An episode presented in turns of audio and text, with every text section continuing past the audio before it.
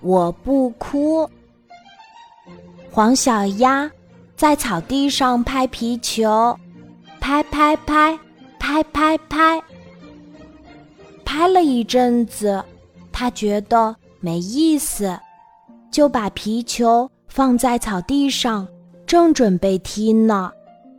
黄小鸭的妹妹却把球一把抱了起来。嗯，你干嘛？我的球。黄小鸭一屁股坐在草地上，哇哇哭了起来。我最讨厌爱哭鬼了。妹妹把球扔给了黄小鸭，转身离开了。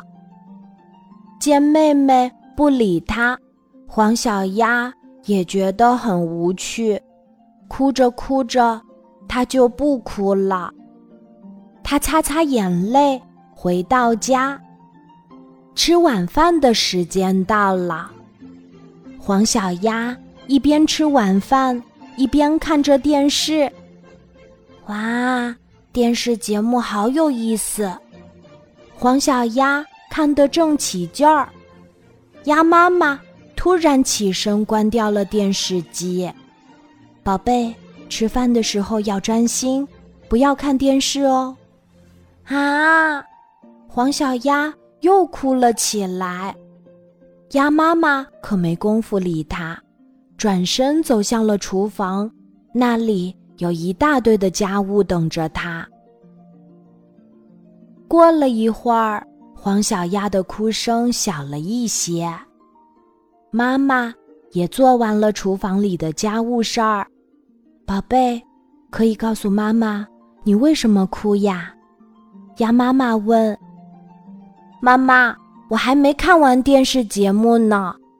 黄小鸭委屈地说：“你哭是因为妈妈关了电视吗？”嗯，黄小鸭使劲儿的点点头。可是。你哭了之后，有用吗？妈妈并没有打开电视啊。妈妈说的没错，哭是没有用的。宝贝，有什么想法要说出来？哭是不管用的。你是个小男子汉，总是哭，多难为情呀。嗯，妈妈。我以后再也不哭了，因为我知道哭是没有用的。黄小鸭终于明白，自己的想法要用正确的方式表达出来，哭是没有用的。今天的故事就讲到这里，记得在喜马拉雅 APP 搜索“晚安妈妈”，每天晚上八点。我都会在喜马拉雅等你，小宝贝，睡吧，晚安。